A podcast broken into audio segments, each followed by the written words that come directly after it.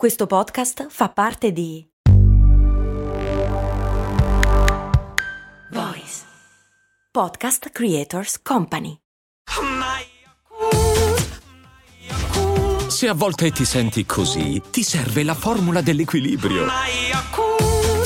Yakult Balance, 20 miliardi di probiotici LCS più la vitamina D per ossa e muscoli. Un famoso liutaio americano, apprezzato in tutto il mondo per la qualità delle sue chitarre, mi confidò personalmente una bellissima frase che gli disse un giorno suo padre.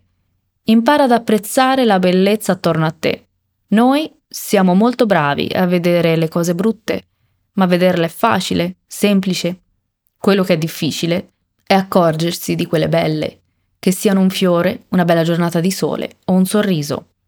Quanti spunti interessanti ci offre questo punto di vista. Uno di questi, di cui ti vorrei parlare oggi, è come spesso, involontariamente, abbiamo la capacità di focalizzarci solo sulle cose brutte.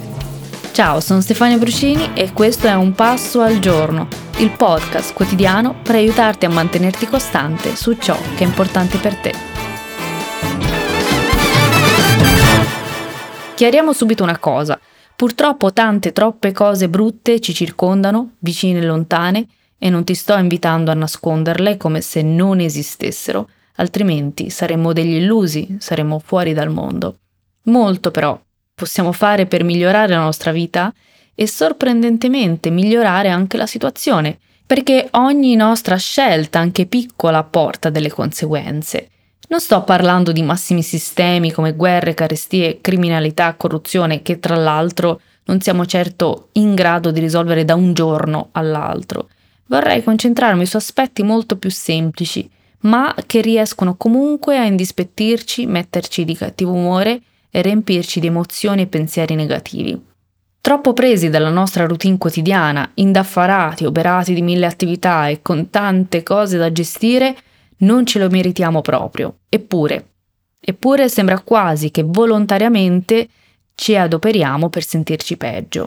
Un facile e banale esempio? Ci colleghiamo sui social e vediamo profili di persone che mettono in mostra uno stile di vita inarrivabile per molti di noi. Talvolta ce lo diciamo, ma sì, certo, è tutto finto, costruito, eppure, eppure quel messaggio passa lo stesso, un messaggio che ci fa sentire in un certo senso inferiori, magari dal punto di vista della bellezza, dei soldi, di fama o altro. Difficilmente ci fanno sentire poco intelligenti. Purtroppo, mi viene da dire, perché la maggior parte dei contenuti che troviamo sembrano preferire il trend della moda, lifestyle, contenuti leggeri o demenziali. E quel profilo, continuiamo a seguirlo, non importa se magari è di una persona con un'etica discutibile. Per quale motivo? Così, senza un apparente motivo.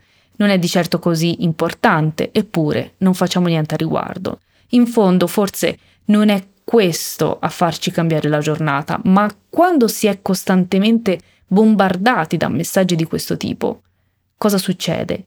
Quando siamo noi stessi a ricercare un tipo di notizia, un tipo di polemica, di lamentela o un contenuto che ci mette di cattivo umore.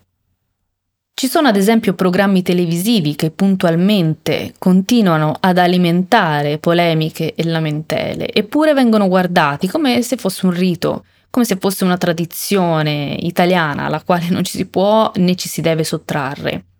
Abbiamo quindi questa torbida curiosità, forse alimentata anche dalla FOMO, cioè la paura di rimanere lasciati fuori, esclusi, indietro, e vogliamo essere partecipi di eventi che già sappiamo essere discutibili.